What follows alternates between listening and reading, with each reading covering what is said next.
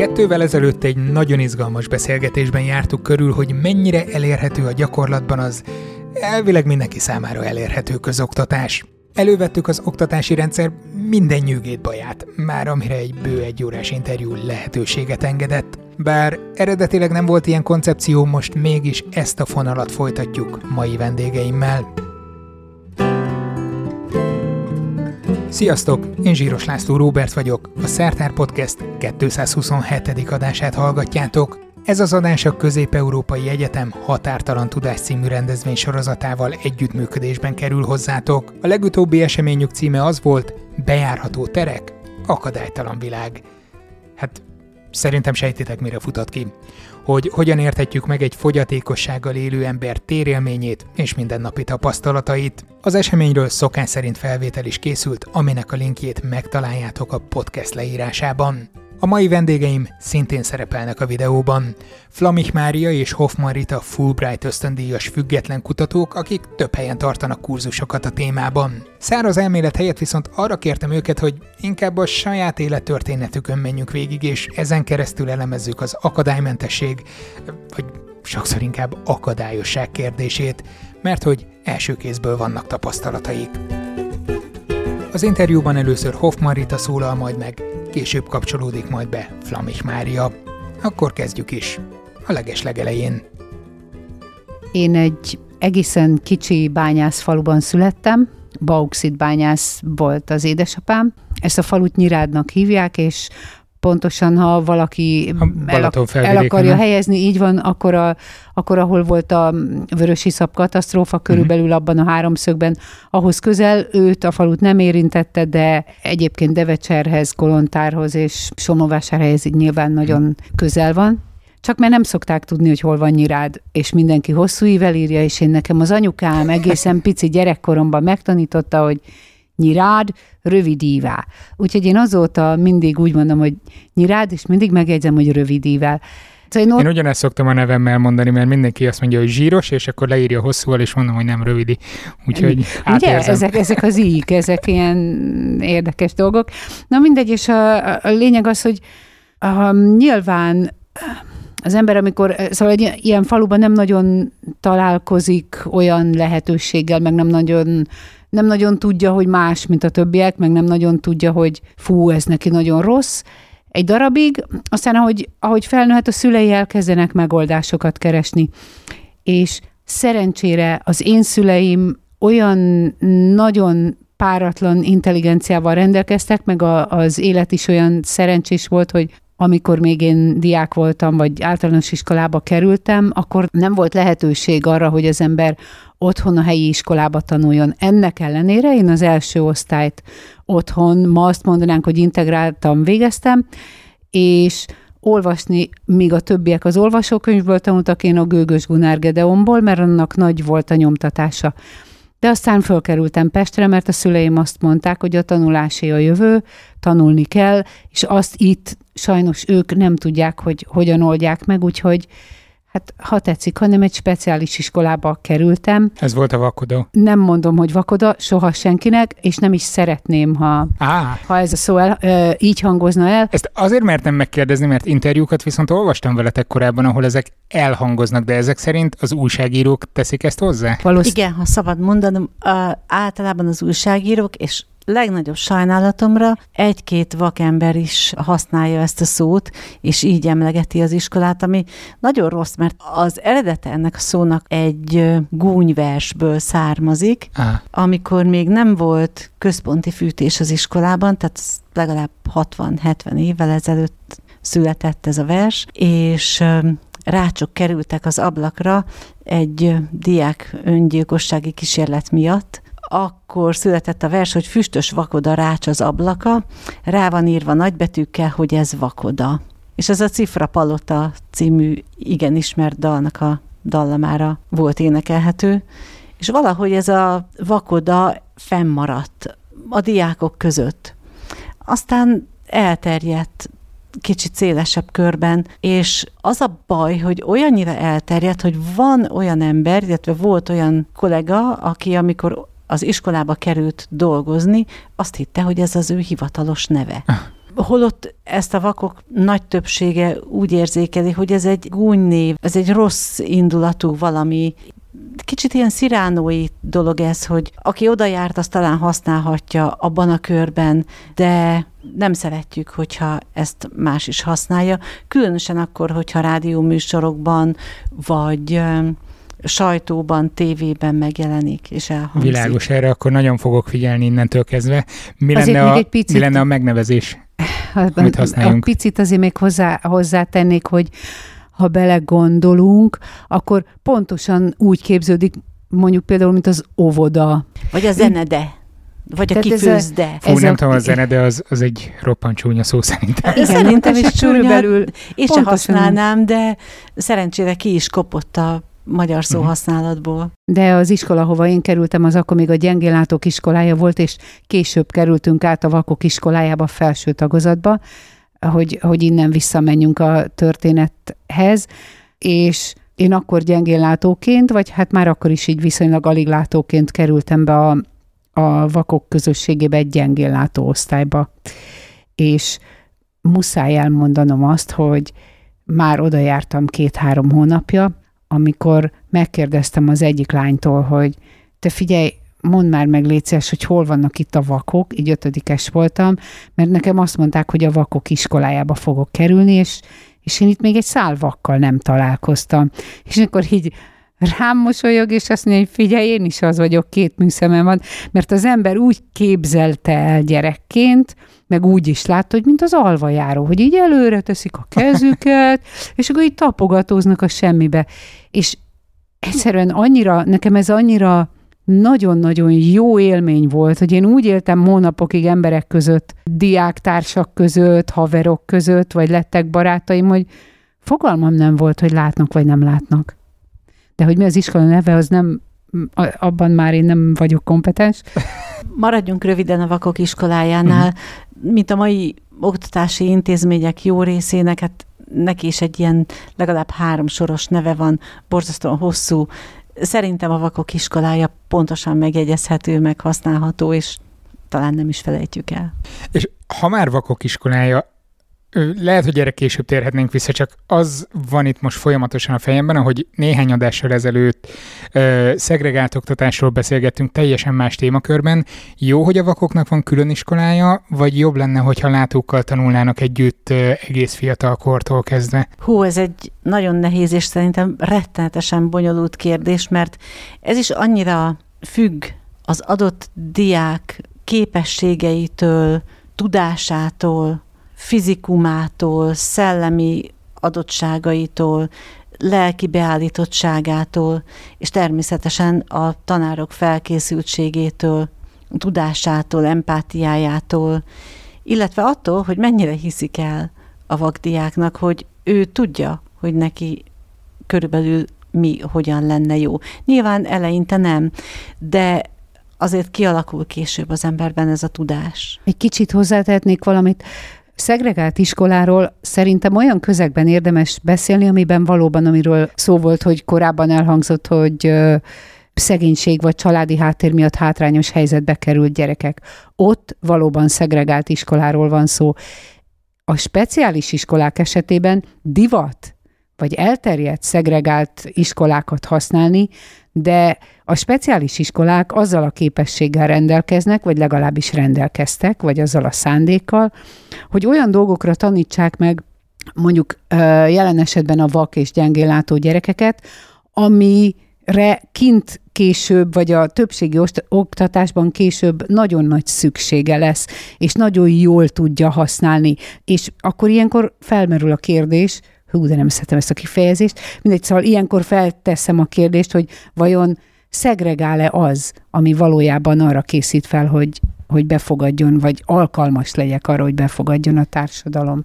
Nem beszélve arról, hogy ezek a speciális iskolák olyan tudást adnak a diákok kezébe és fejébe, amit egyéb többségi iskolák jellegüknél fogva nem tudnak biztosítani. És akkor kezdhetjük ott, hogy kis létszámú osztályokról beszélünk egy-egy ilyen speciális iskolában, beszélhetünk arról, hogy a szaktanárok mellett nagyon sok a gyógypedagógus, hogyha most a vak és gyengénlátó gyerekekről beszélünk, akik pontosan tudják, hogy mi módon sajátíthatják el a gyerekek a nekik leginkább megfelelő kultúrtechnikákat, tehát a teljesen vak gyerek a pontírást, illetve a pontírás olvasását, vagy mi módon tanulhat meg számolni, vagy a gyengén látó gyerek milyen nagyítót használjon, vagy milyen füzetet, vagy hova üljön, vagy milyen padja legyen. Tehát egy csomó olyan speciális ismerettel rendelkeznek, ami máshol csak nagyon nehezen, vagy egyáltalán nem elérhető. Tehát gazdasági feltételeknek komolyan szerepük van abban, hogy a többségi oktatásban való aktív, hasznos részvétel sikeres legyen. Ezek a gazdasági feltételek jelenleg nem tűnik úgy, hogy adottak lennének. A Rita arra gondol, hogy összehasonlítva mondjuk Kaliforniával. Már nagyon sok különbséget látunk, egyrészt az anyagi feltételek között, másrészt a személyi feltételek között, ugyanis amíg nálunk rettenetesen kevés az úgynevezett utazó tanár, tehát az, aki a többségi iskolákban tanuló látássérült gyerekekhez kijár, és ott segítségére van egyrészt a tanárnak, szakmai tanácsokkal, másrészt pedig a diáknak különböző megoldásokkal és tanulási technikákkal. Most nagyon-nagyon ugrottunk nagyot az időben, amivel egyáltalán nincsen gond, de a Kaliforniát azt gondolom saját tapasztalatból mondod, mert hogy Fulbright ösztöndíja voltál, vagy voltatok kinn ott. Igen, igen. Személyesen igen. megtapasztalni, hogy mi van. Igen.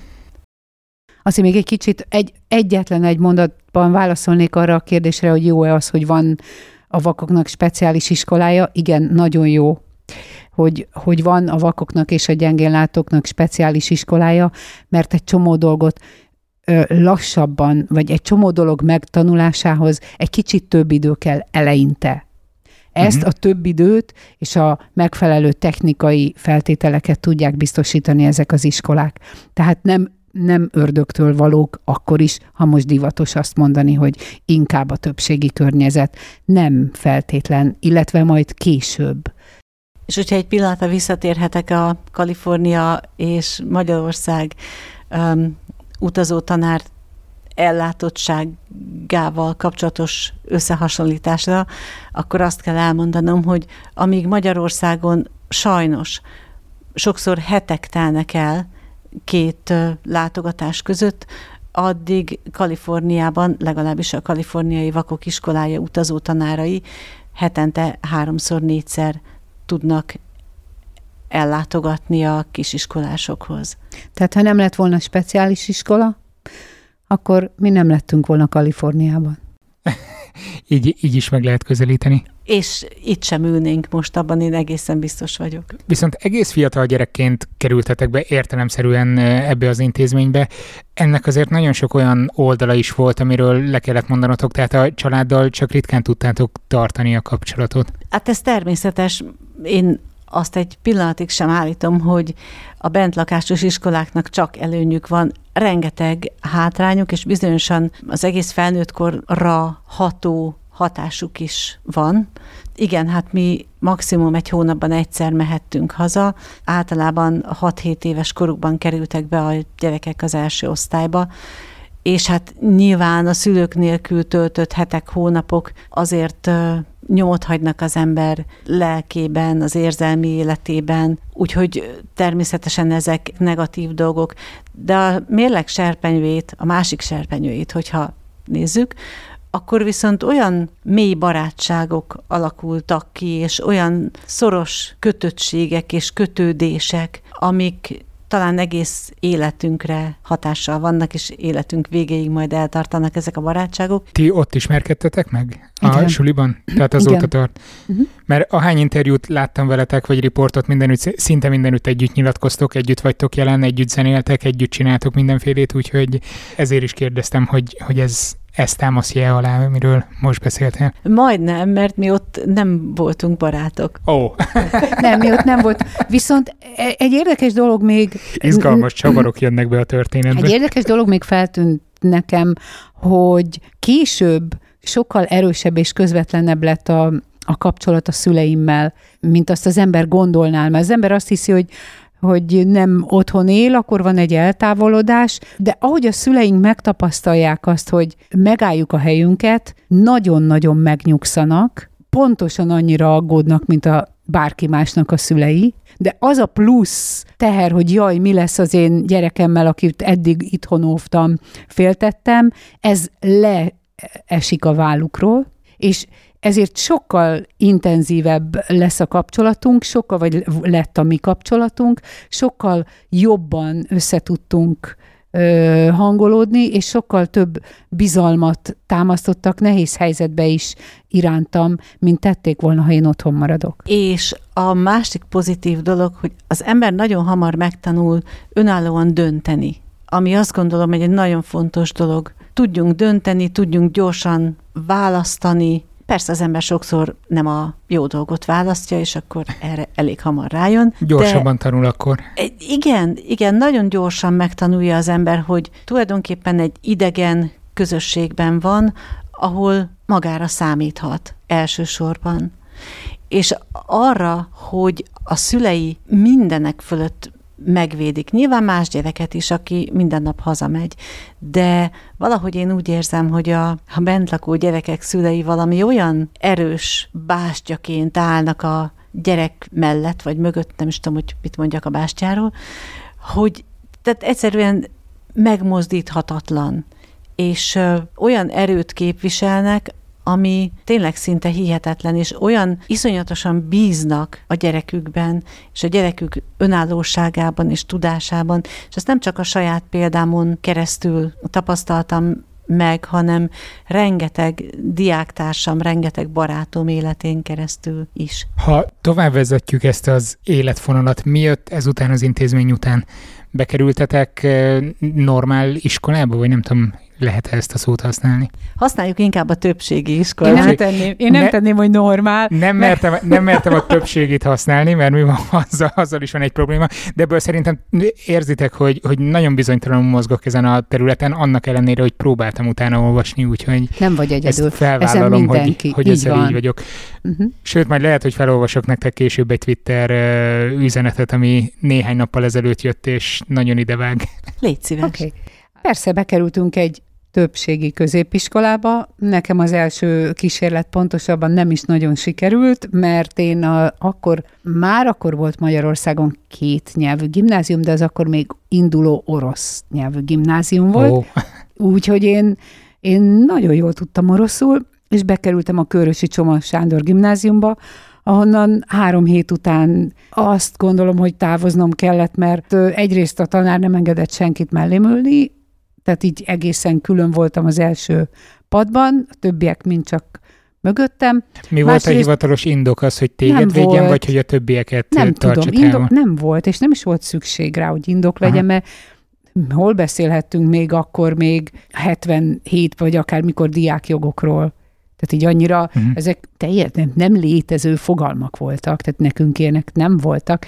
És akkor csak úgy percenként megkérdeztem, mondjuk, hogy két percenként, hogy hogy fáradt vagyok-e, és akkor egy idő után aztán tényleg fáradt lettem, mert az egésztől is komoly, egy nagy traumával, de átmentem a Kölcsei gimnáziumba, úgyhogy ott pedig aztán végig mentem.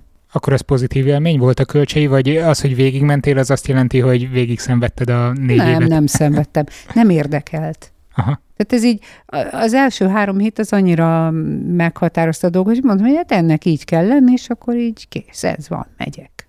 Világos. Nem mal bele az ember, de nem, nem lelkes, nincsen elképzelése, így csinálja. Mária, nálad? Én a Bartók Béla zeneművészeti szakközépiskolába, azaz a konziba jártam, mert zongorista akartam lenni.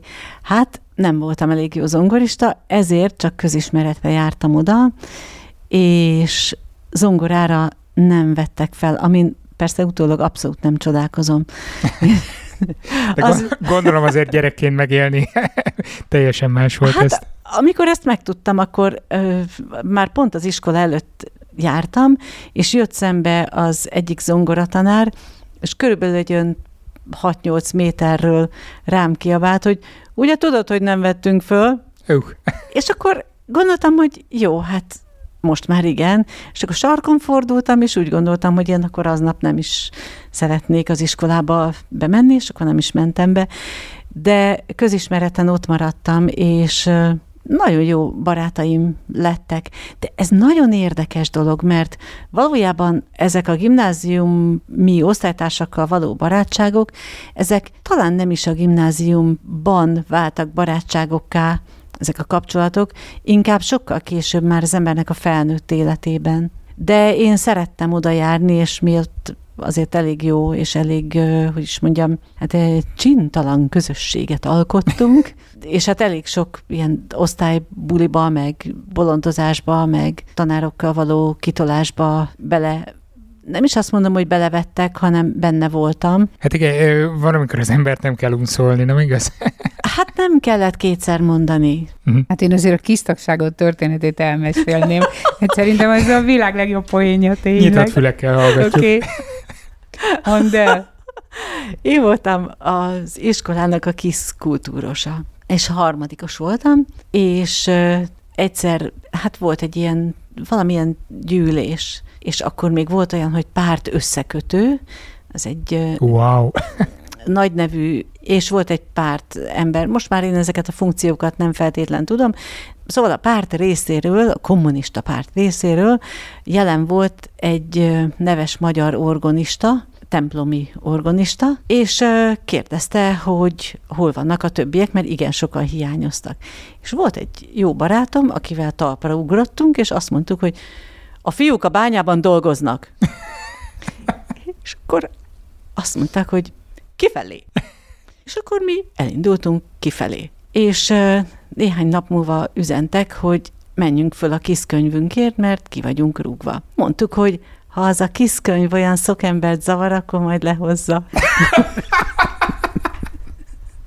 De mondta, hogy szerintem ez, ez egyszerűen nem lehet, tehát, hogy, hogy milyen volt az embernek felnőni, hát ilyen. Jaj, potyognak a könnyeim. Uh, mi lett ennek a következménye? Hát az iskolából nem rúgtak ki, de mit mondtam, mit mondom, a, a szervezetből igen. És um, azzal rúgtak ki, hogy soha többé tagja nem lehetek, sőt, a pártot meg sem közelíthetem. Na nem, mintha lettek volna ilyen irányú ambícióim. Viszont ez teljesen más élt ad annak a kérdésnek, amit fel akartam tenni, hogy, hogy a, pályaválasztáson hogyan gondolkodtatok diákként, mi lebegette a szemetek előtt, de ezek után ez egy teljesen más olvasatot ad, hogy bizonyos pályákra lehet, hogy nem is, nem is lett volna célszerű közeledni, politológusnak valószínűleg nem mehettél volna. Pedig az egyik tanárom nagyon azt akarta, hogy ügyvéd legyek, és hát ő, ő meglebegtette esetleg a történelem, politológia szak lehetőségét, és akkor a tanárika rögtön mondta, hogy Hát azért ezzel vigyázzunk. Teljesen világos. De ha reálisabban nézzük, mi lebegette a szemetek előtt? Reálisan semmi nem lebegett a szem, tehát az én szemem előtt, mert én mindenféle akartam lenni vulkanológus, pszichológus, mindenféle. Vulkanológus az nem lettem, ugye, mert nem, nem, tehát ez most mindenki hülyének nézett, hogy... Kevés a, kevés. viszonylag szóval kicsi voltak... a vulkán kínálat Magyarországon. De nagyon szerettem volna vulkanológus lenni. A pszichológus szerettem volna utána lenni nagyon, de akkor még, bár most már elég sok, nem, nem az, hogy elég sok, most már vannak vakpszichológusok, abban az időben nekem azt tanácsolták, hogy ne is próbálkozzak, mert esélyem nincs rá, hogy felvesznek, és akkor így hát gondoltam, majd csak lesz valami. Dolgoztam egy darabig kórházban, játszónéniként a Tűzoltó utcai kórházban.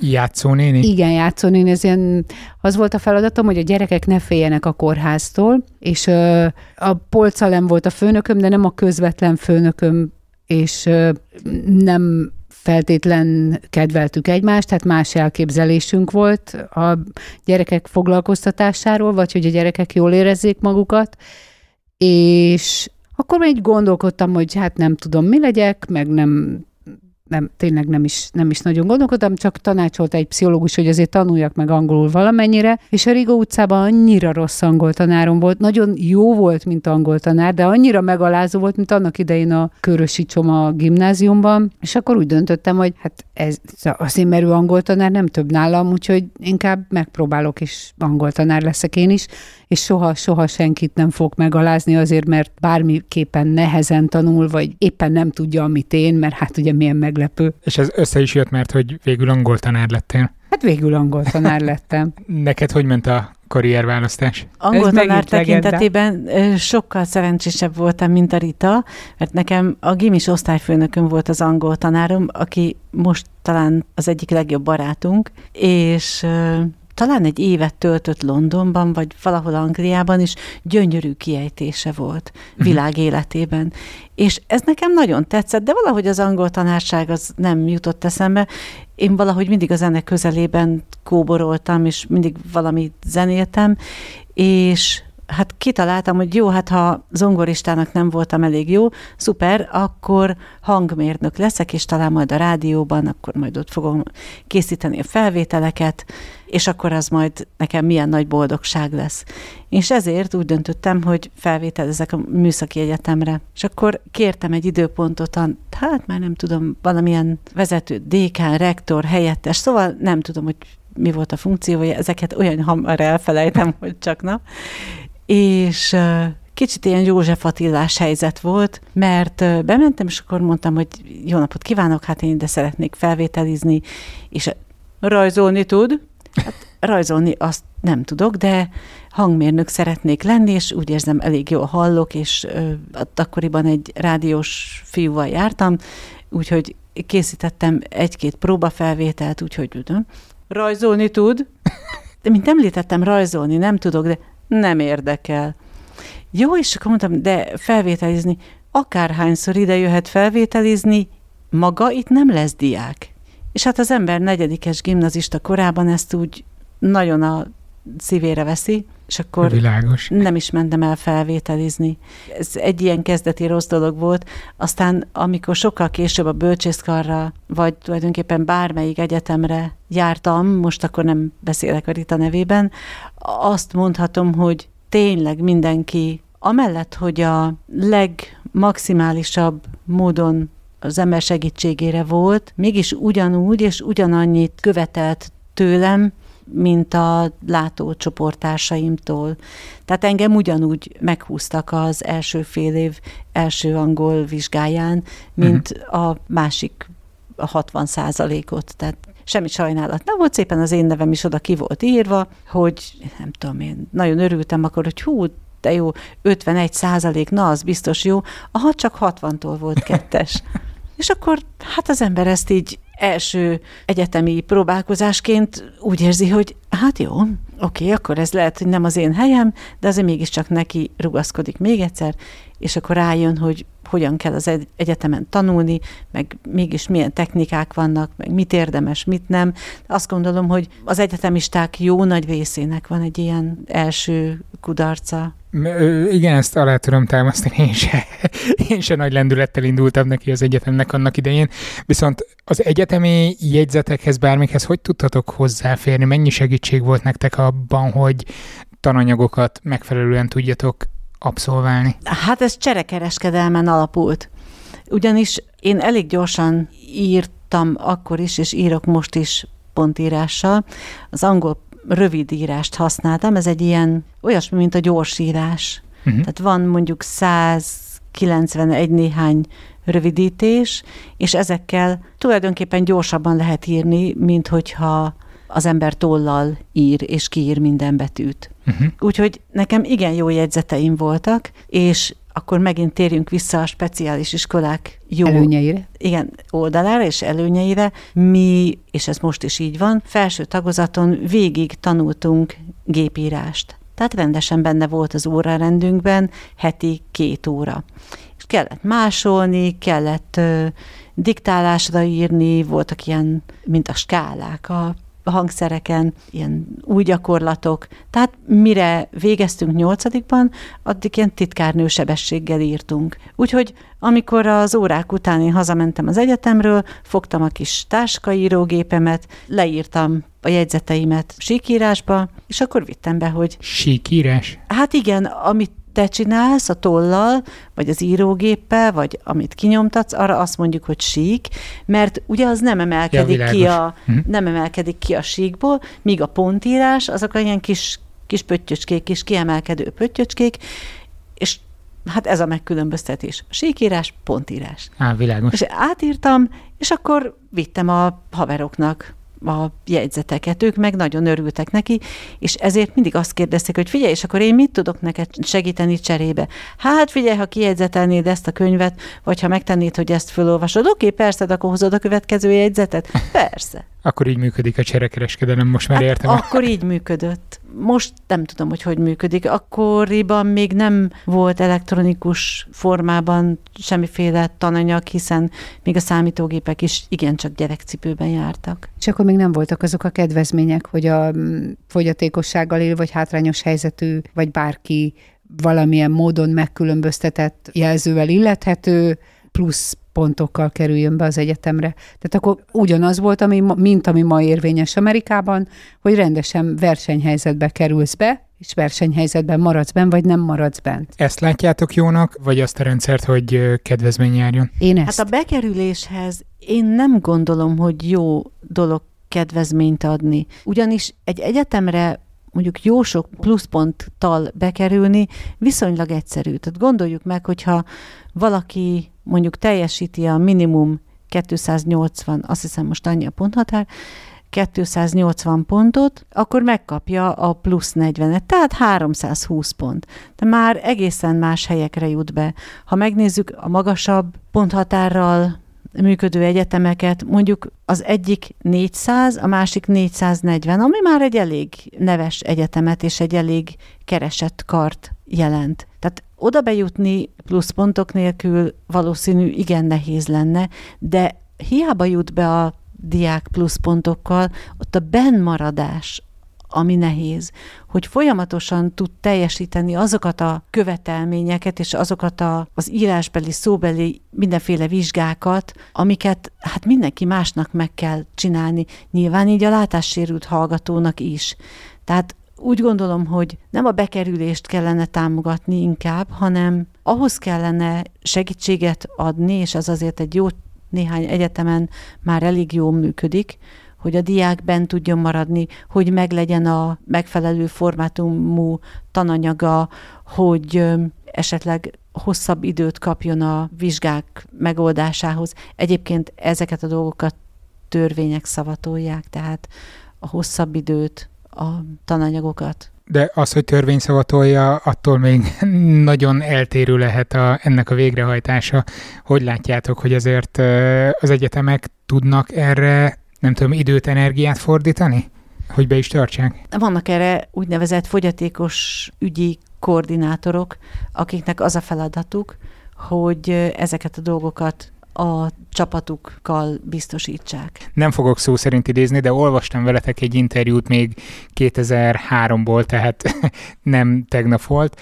Akkor jöttetek vissza elvileg az Egyesült Államokból. Akkor és... az 2013, bocsánat. Ja, 2013, jaj, lassan 10 éve, az, mhm. az 9 éve volt ez a hír, és akkor arról számoltatok be, hogy nagy lelkesedéssel belevetitek magatokat egy Amerikából meghonosított módszerbe, amivel a nem tudom, pedagógus képzésben tudjátok javítani a jelenlegi helyzetet. Sikerült? Ez nagyon érdekes, mert amikor hazajöttünk, nagy lelkesedéssel bármikor belevetjük magunkat. Amikor hazajöttünk először, akkor a ELTE pedagógiai és pszichológiai karon indított tartottunk egy kurzust, az volt a címe, hogy diskurzus a sztereotípiákról, uh-huh. és akkor mindjárt azt is majd elmondjuk, hogy mi az, ami ennek a módszernek a lényege. És a Bárci Gusztáv gyógypedagógiai karon pedig Erasmus ösztöndíjas hallgatóknak angolul ugyanezt, csak hát nem ugyanilyen nagy óra számban, mint amennyit a pedagógiai és pszichológiai karon tartottunk ott, azon a kurzuson, mivel hogy szabadon választható kurzus volt, három, azaz három jelentkező volt. Az akkori iskola, neveléstudományi iskola igazgatójának a jó indulatán múlt, hogy ez a kurzus elindulhatott. Ja, mert bizonyos létszám alatt... Igen, bizonyos létszám alatt nem, nem tartják célszerűnek. De hogy ez a kurzus annyira újszerű volt, és annyira új volt, hogy ő azt mondta, hogy hát valahol el kell kezdődnie. Viszont nekünk az volt a célunk, hogy nem feltétlen a gyógypedagógusoknak kellene ezt hallgatni, hiszen ő, ő, nekik is természetesen, mert hát azért jó, hogy ők is hallgatnak ilyesmit, de ők amúgy is találkoznak a folyatékosság, vagyis inkább talán most már én valami olyasmit mondanék, hogy a többféle vagy másféle képességekkel megáldott emberekkel, Úgyhogy talán az egész felsőoktatásba valahogy be kéne vezetni, és akkor aztán nem nagyon ment ez a dolog, és akkor én véletlenül bekerültem, mint óraadó nyelvtanár ugyanoda a gyógypedagógiai karra, és akkor én szépen szerencsére szabadságot kaptam, tehát nem ellenőrizték, hogy mit tanítok, úgyhogy én szép lassan a fogyatékosság narratívákat az amerikai és brit szépirodalomtól az életírásokon át a szakirodalomig szépen így becsempésztem a nyelv oktatásba, mert hát, hogy valahol azért mégiscsak az ember ezt csinálja. Kurzusok lényege az volt, amit mi Amerikából hoztunk, hogy a fogyatékosság kulturális ábrázolásait elemezzük. Először mondjuk szépirodalmi művekben, aztán szép lassan megyünk tovább memoárokba, életrajzírásokba, életírásokba, filmeken való megjelenítésbe. És hogy ez miért jó? Azért, mert az ember sokkal könnyebben mer beszélni a saját félelmeiről, fenntartásairól, túl lelkesedéséről, hogyha a film, vagy könyv, vagy az irodalmi hős egy ilyen közömbös, kritizálható feltételek nélkül kritizálható, nem bántódik meg. Tehát lehet elemezgetni, hogy mit tudom én, a a Rainman miért szörnyű az, hogy szépen nem kell, mikor már teljesítette a szerepet, hogy a főszereplőből egy szuperhőst csinált, szépen visszakerül az intézetbe. Szóval egy csomó mindent így lehet elemezgetni, lehet tabukat dönteni, uh-huh. és az embereket lehet bátorítani, hiszen nem ismerik, hogy nem a szomszéd Pistikéről beszélnek. Meg ha meggondoljuk azt, hogy elsősorban mondjuk, ha pedagógusokról beszélünk, meggondoljuk, a tanárok nem fogják önmaguknak sem bevallani, hogy hú, hát én nem szívesen érek X diákhoz, mert az olyan, olyan furcsa, vagy én nekem nehéz őt megszólítani, mert mindig olyan furán reagál. Önmagának sem fogja nagyon bevallani, hiszen ő tanár, ő neki az a feladata, és azt érzi a kötelességének is, meg attól lelkesedik, hogy tanít. És nehéz, nehéz ezt bevallani, míg ha, ahogy a Rita mondja, egy fiktív hősről kell bármit elmondania, ami negatív, ami, ami neki rossz, ami, amivel ő nehezen küzd meg, ami őt zavarja, az sokkal egyszerűbb, hiszen az nem egy konkrét személy. És akkor magáról is elkezd gondolkodni. Mondjuk, amikor ha például elemeztük a közelmúltban a szkafander és pillangót, ugye a, az El magazin egykori főszerkesztőjének, Jean Dominique Bobinak a pislogva megírt könyve, sztrókja után, és rákérdezel, fogod magadat, és rákérdezel a hallgatókra, hogy oké, okay, akkor ő most mit tanult abból, ahogy a filmben láttuk, hogy a látogatók hogyan viselkednek? És akkor, akkor elkezdi elmondani, hogy hű, tényleg, én nem is gondoltam arra, hogy ez egy fontos szempont, hogyha egy kerekes székhez rögzített nem beszélő emberhez állok, akkor nem mindegy, hogy hogyan állok meg, hogy tudjak vele szemkontaktust tartani. Tehát, hogy olyan dolgokat lehet kiemelni, megtanítani filmekből a kritizáláson túl, amire egyébként nincs mód. Tehát ha jól értem, az eredeti kurzus elképzelésetek az nem igazán jött össze úgy, ahogy elterveztétek, de ilyen aknamunkával azért, azért csak sikerül becsempészni azt, amit szeret. Nem tudom, hogy az aknamunka az egy jó szó volt de... Aha. Hát Igaziból egyre több, egyre több ilyen kurzusra van igény, és egyre több kurzust lehet tartani. Ez nagyon érdekes dolog, mert amíg a Rita által említett eltés kurzuson, amit ugye létszám alatt is elindítottak, mindösszesen három hallgató volt, most van ebben a fél évben talán négy kurzusunk, ami körülbelül száz hallgatót jelent.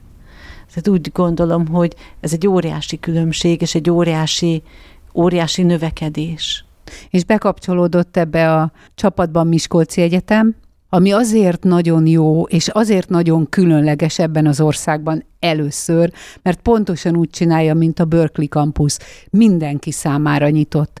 Tehát most már a gyógypedagógiai kar is megpróbál kísérletet tenni, illetve igyekszik kísérletet tenni arra, hogy az egyet teljes eltes számára nyissa ki a kurzust, de a Miskolci Egyetem ezt, ezt így alapból most szeptembertől elindította, kivételes, tényleg kivételes, mindig beleborzongok ebbe a Miskolcba, mert egyrészt nyilvánvalóan igényük van rá az embereknek. És az egy csoda. Gondold el, hogy milyen szakokról jelentkeztek hallgatók, szabadon választott a kurzus. Van gyógytornász, kriminológus, katonai szolgálatot új Delhiben teljesítő fiatalember, aki nem tudom, talán jogi, nem tudom, nem emlékszem, mit tanul. Van és jogász. Új, új Delhiből jön be. Van ö, valami más ö, orvosi van meteorológusunk Igen. Is. Tényleg. Zenefüleimnek, ahogy a Miskolci Egyetemet felmagasztaljátok részben, mert Miskolci vagyok, másrészt pedig jártam is oda egy képzésre, úgyhogy Nagyon mindig örömmel jó. hallom ezt ez, így. Ez, ez, és képzel, képzeld, hogy van egy, van egy um, messenger csoportunk, ugye levele, tehát ahogy, hogy aktívan, miközben megy az online óra, közben megy a levelezés, hogy hú, bocs, én nem tudok most csatlakozni, hogy figyeljetek meg, meg és akkor utána, de nagyon jó. Elmondok neked egy történetet. Van egy fiatalember a Miskolci csoportban, aki mindig bejelentkezik, de sose szól uh-huh. a témákhoz. És a múltkor az volt, hogy na, akkor valaki ilyen láncban kérdezze meg, kit kérdez, hogy kinek mi a véleménye, és az egyik hölgy fel szólította ezt a fiatal embert. Néhány perc, másodperc ö, csönd után azt mondta, hogy elnézést kérek, én ebédet szolgálok, feldolgozom, és a bal fülemben van az egyik füles, mert a jobb oldalon áll a vezető, és onnan követem az órát, de most bejöttem a raktárba, mert megkértem a kollégámat, hogy maradjon kint egy picit, mert nekem be kell menni. Úgy, ezek olyan történetek, amik egyszerűen hihetetlenek, hogy emberek ilyen, ilyen kitartóan és ilyen, ilyen odaadással tanulnak, és Vagy a másik... képezik magukat, és figyelnek a, az egész csoportra. Vagy a másik hölgy, aki ugyancsak ugyan mm, ebbe a csoportba jelentkezett be, hogy itt vagyok a férjem mellett a kórházba, aki sztrókot kapott. Azt mondták, hogy talán ha néhány hete lehet hátra, nem tudom, de figyelem az órát, legyenek velem, hogy úgy erőt ad ez neki, és hogy elképesztő, hogy az embereknek igényük van arról, hogy beszéljenek arról, ami eddig tabu volt, és nem politika. Vagyis azt gondolják, hogy nem politika, mert ugye nem politika, de valójában azért mégiscsak társadalmi rendszerekről húzunk le hogy mondják, ezt lehúzta róla. Bört. A, igen. A vizes mégis, lepedő. Vizes mégis csak, tényleg. igen, társadalmi rendszereket kritizálunk, mégiscsak azt kritizáljuk, hogy, hogy hogyan nem felkészültek az emberek arra, hogy egymás különbözőséget elfogadják. Ha mondjuk húsz évvel később leülök így beszélgetni olyanokkal, akik most kerülnek be, most szeptemberben kerültek be az oktatásba, nekik miben lenne más az életútjuk, mint nektek?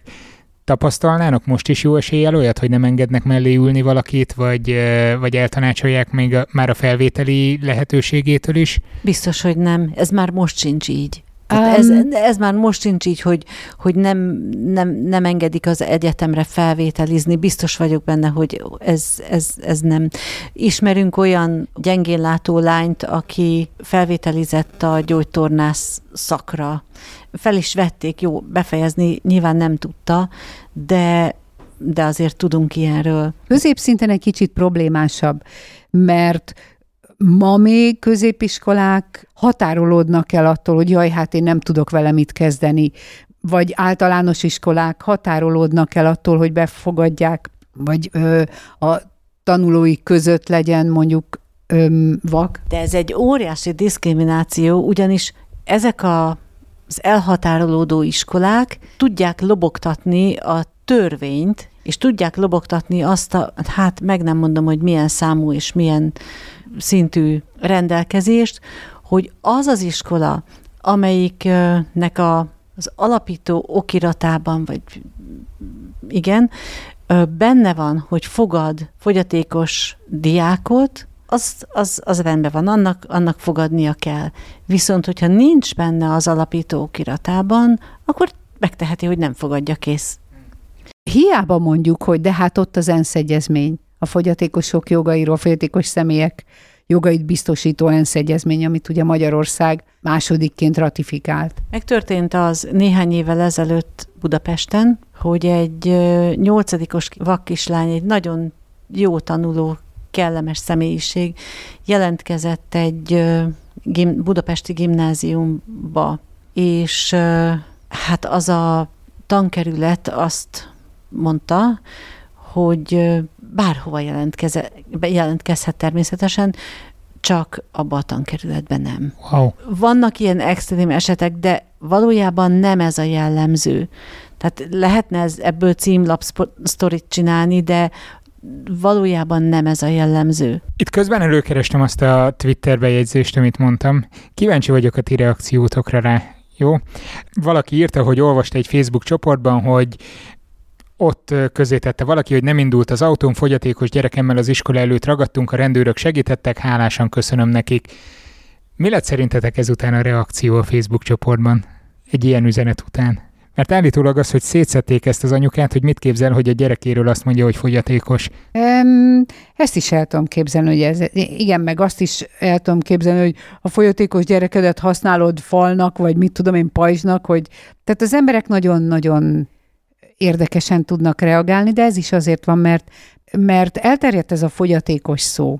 És, és hogyha most innen elindulunk, hogy ugye nem tudom, hogy neked hogy volt, de az én életem jó nagy részében az ember azt hallotta, hogy fogyatékos, az nem így állt, hogy fogyatékos, hanem hogy értelmi fogyatékos. És akkor az ember így elkezdte egymást Sőt, cikizni. Pontosan. Pontosan. Így van, meg hogy, hogy fogyi vagy, stb. Ez nagyon mélyre beült az emberekbe. Pontosan annyira mélyre talán, mint, talán nem egészen, mint a sztereotípiák, meg az előítéletek, amivel ugye foglalkoznánk, de beült egészen komolyan, és nem azt látja, hogy a fogyatékos egyébként egy nagy ernyő, mert az emberek rettegnek attól, hogy ki azt hiszik, hogy az a politikailag korrekt, hogy fogyatékos, nem pedig az, hogy, hogy kimondaná, hogy vak, vagy siket, vagy Down-szindrómás, vagy autizmus spektrum zavaron lévő, vagy... Uh-huh. Aut- az ezekkel a megnevezésekkel a baj, hogy olyan bonyodalmasak, mert már annyira korrekt akar lenni politikailag, hogy lassan nem tudjuk, hogy miről van szó. Tehát ha meggondoljuk, hogy fogyatékos, oké, okay, Magyarországon ez az elfogadott szavak egyike, de angolul is a disabled uh-huh. a megfelelő, a spanyolul is a discapacitado. Tehát, Katalánul is a diszkapaci- vagy nem, diszkapacitát. Az, diszkapacitát. Tehát, hogy minden benne van az, hogy neki valamije nincs valamilyen uh-huh. hiányos, valamilyen nem működik. És hát legyünk őszinték, ez így is van. Csak ö, olyan nagy már ez az ernyő, egyébként ez egy 19. századi szó, mert addig mindent nevén neveztek. Volt a vak, volt a süket, ugye akkor még nem siket volt, hanem süket, volt a, az összes többi. Volt a béna, meg a többi. De valamiért ezt az emberek elkezdték sértőnek érezni, és valamiért úgy gondolták, hogy mindenkinek ugyanaz az érdeke, és elkezdtek ilyen ernyő fogalmakat gyártani, és ezeket a különböző csoportokat egy-egy egy ilyen nagy fogalom alá betenni, ami bizonyos értelemben jó, más értelemben viszont igen rossz. Hát jogilag jó, mert a jogászoknak miért kéne külön kiemelni, hogy ez, ez, ez, ez, ez és ez, tehát nyilvánvalóan kell a, a politológusoknak, pontosan, Igen. ehhez kell az ernyő. Az De... egyes ember szintjén viszont nem feltétlen jó, mert akivel beszél, akinek ír, hát az nem fogja tudni, hogy kérem, én fogyatékos vagyok. Igen, és nem tud menni, vagy nem hall, vagy, vagy nem érti, amit mondok, vagy, vagy, így van. De vagy Te... mi?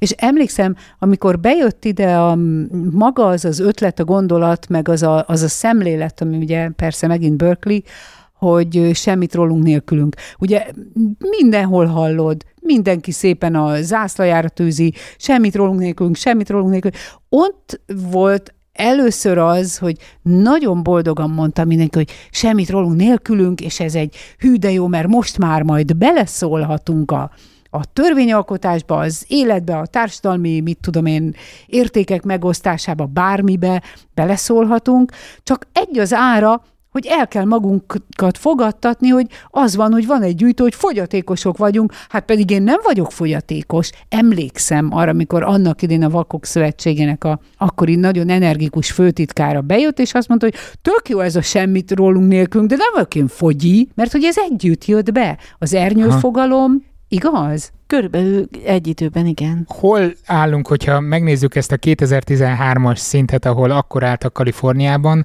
hol állunk most és merre felé tartunk Magyarországon? Felfelé és kezdjük megközelíteni azt a szintet, amit esetleg kívánatosnak tartottatok, vagy, vagy távolodunk tőle, vagy egy egészen más irányba haladunk? Mi 2020-ban is visszajöttünk Kaliforniából. Ja, szerettek ott nyaralni, úgy Valamiért.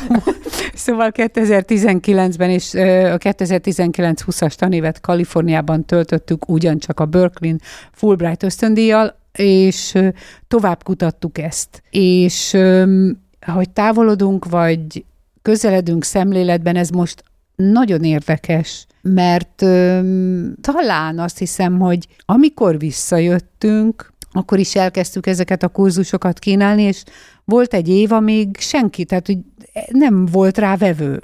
Tehát írtunk különböző egyetemeknek, és így, így hallgattak, vagy így. Ja, azt talán mondhatjuk, hogy a 20-21-es tanévet azért nagyon megtépázta a COVID Igen. és a járvány, nehezebb. és úgy Igen. gondolom, hogy mindenkinek a nyitottságát is megtépázta, meg a lehetőségeit is, meg megtépázta tulajdonképpen a bizonytalanság, hogy senki nem tudta, mi lesz, senki nem tudta, hogy mi a lehetősége, és azt gondolom egy picit az egyetemek védelmében, védelmében hogy Igen. mindenki igyekezett a jól bejáratott dolgokat biztosítani, holott abban sem volt biztos, hogy azokat biztosítani tudja.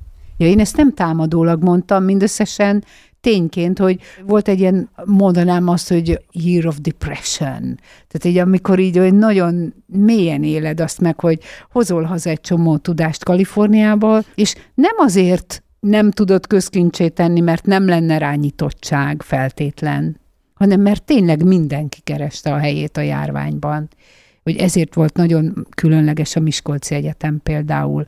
Úgyhogy nem, én sem rossz indulatú vagy, nem támadólag mondtam, csak rossz volt egyszerre hazajönni is, és tapasztalni is azt a bizonytalanságot, hogy mindenki a helyét keresi, és mi is. Azért valljuk be, tíz hónap Kalifornia után egy kicsit sokkoló a magyar valóság. Holott akkor a kaliforniai valóság is igen sokkoló volt, mert nagyon-nagyon szigorúak voltak a járványügyi intézkedések, és nagyon depressziós volt a város, pedig az egy igazán pozitív, lelkes, nagyon avantgard és nagyon hát, egy város, valljuk be. Azért bízunk benne, hogy előbb-utóbb vége lesz a Covid mizériának, és vissza tudunk térni oda, ahol, ahol vagyunk. Milyen terveitek vannak, addig ülepszik bennetek ez a kaliforniai élmény, és mit lehetne áthozni? Hát igyekszünk a legújabb tapasztalatokat és a legújabb kutatási eredményeket áthozni, és az a tervünk, és úgy tűnik, hogy ezeket a tapasztalatokat a következő fél évben átadhatjuk egyrészt a gyógypedagógiai, az ELTE gyógypedagógiai karon, reményeink szerint Miskolcon, talán az ELTE angol, angol tanszékén, tanszékén, és ez a bárcis vonulat, ez ezek szerint tovább folytatódik. Azt nem tudom, hogy mondtuk vagy nem, hogy a bárcin 2013 óta van módunk, hogy különböző fórumokon és kurzusokon elmeséljük és tanítsuk, hogy hogyan dolgozzák fel a fogyatékosság kulturális ábrázolását Kaliforniában. És egy kicsit talán arra is lesz módunk, hogy a Szokratész projektbe becsempészünk ezekből a tudásokból, ezekből a kritikusan gondolkodó szépirodalmi és filmeket elemző tudásokból is valamit, mert az különösen nagyon jó dolog, hogy az, beszéltünk az imént arról, hogy kedvezményekkel bejutni az egyetemre, szemben azzal, hogy bent maradni. Szerintem a tudásra mindig nagyon nagy szükség van, akkor is, hogyha az embernek nem sikerül egyetemre bekerülnie, és ezért szerintem ez a Szokrates projekt, ez egy annyira nagyon jó ötlet, mert az embernek tudás szomja van, és ezt a tudás szomjat ki kell elégíteni, és nem mindig, és nem minden feltétellel csak egyetemi órákon lehet ezt, vagy egyetemi diplomával lehet ezt megtenni. Ez a Szokratész projekt, ezt félmondattal ugyan kimondtad, de ezt, ezt elmondod nekünk, hogy mi ez pontosan? Ez a Szokratész projekt, ez a CEU-nak egy olyan projektje, amikor hátrányos helyzetű felnőttek pályázhatnak arra, hogy részt vegyenek egyetemi oktatásban, de nem diplomát adó, csak e, nem csak, hanem ennek ellenére egyetemi oktatásban gondolatébresztő kurzusokon vehetnek részt, és most mi is nyertünk ezzel a, a mi programunkkal egy ilyen pályázatot, és részt veszünk a tavaszi egyik kurzus oktatásában. Izgalmasan hangzik, a linkjét berakom mindenképpen a podcast leírásába. Én még valamit szeretnék elmondani, mert olyan sokat beszéltünk a a kulturális ábrázolásról, illetve a fogyatékos emberek életírásairól és memoárjairól, de azt nem mondtuk el, hogy tulajdonképpen ennek milyen társadalmi haszna van. Azon felül, hogy azok az emberek, akik egy ilyen kurzuson részt vesznek, talán megszabadulnak a fogyatékosságtól való félelemtől, az attól való hát talán így távolságtartástól, és egyenlő felekként tekintenek a fogyatékos emberekre. Ezen felül van ennek egy gazdasági vetülete is, amit általában el szoktunk felejteni. Most arra gondolok, hogy az a marketing szakos hallgató, vagy építész, vagy bármilyen más szakon tanuló jogász, vagy orvos, vagy politológus, aki végén üzleti vállalkozásba kezd, vagy olyan pozícióba kerül, hogy ő dönthet emberek felvételéről, úgy gondoljuk, hogy sokkal könnyebben vesz fel majd egy fogyatékos munkavállalót, hiszen ő tudja, találkozott vele, olvasott róla, tanult, megtapasztalta ő maga az írásokon keresztül, vagy esetleg személyes ismerettségeken keresztül, hogy ugyanolyan munkaerő, csak meg kell találni a neki megfelelő munkát, nem fog óckodni attól, hogy felvegyen egy fogyatékos hallgatót, illetve egy fogyatékos munkavállalót. Ezt még mindenképpen szerettem volna elmondani, mert ez nem csak a szellemnek, ez a gazdaságnak is egy nagyon fontos vetülete. Nem beszélve arról, hogy a fogyatékos emberek is sokkal jobban érzik magukat, hiszen mindegyikünknek célja, életeleme, hogy értéket teremtsen, hogy fontos legyen, hiszen az egy, mi az ember, életének a célja, hogy, hogy fontos legyen valakinek, valahol, valamiért, és lehetőleg minél több helyen. És ezt szeretnénk elősegíteni. Nagyon köszönöm, hogy itt voltatok és megosztottátok részben a személyes történeteket, részben pedig azt, amit ti kutatóként, oktatóként láttok ebből a világból. Köszönöm szépen, hogy itt voltatok. Mi köszönjük szépen köszönjük a meghívást. Szépen, itt, igen, köszönjük, hogy itt lehettünk. Köszönöm szépen a figyelmeteket. A CEU-nak, a Közép-Európai Egyetemnek, hogy helyszínt biztosított a felvételhez, Varó Gabriellának pedig az interjú szervezésében nyújtott segítségét. Ilyenkor szoktam megköszönni azoknak is a támogatását, akik egy jelképes összeggel előfizetnek a tartalmaimra a patreon.com per szertár oldalon. Köszönöm. És a végére egy kis személyes sztori. Jaj, ha most ö, egy sajtóhelyreigazítás lenne, akkor azt mondanám, hogy a legutóbbi adásban tévesen közöltem, hogy az egészségi állapotom százszázalékos. A valóság ezzel szemben az, hogy kicsit elhamarkodtam a felépülésbe vetett bizalmamat. Hát az utóbbi hetekben nem sokat tudtam a gép előtt ülni. Azóta viszont látott, orvos járok gyújtornára szorgalmasan, és most már nem zsibbott szét minden végtagom, miért függőlegesbe kerülök. Kockáztassuk meg, hogy jövő héten jön az új adás? Végül is fel van véve, picit kell szerkeszteni rajta, felkonf, ilyenek. Hát legyen. Jövő hétfőn jön. Fő az optimizmus. legyen szép hetetek, szép két hetetek. Meglátjuk. Sziasztok!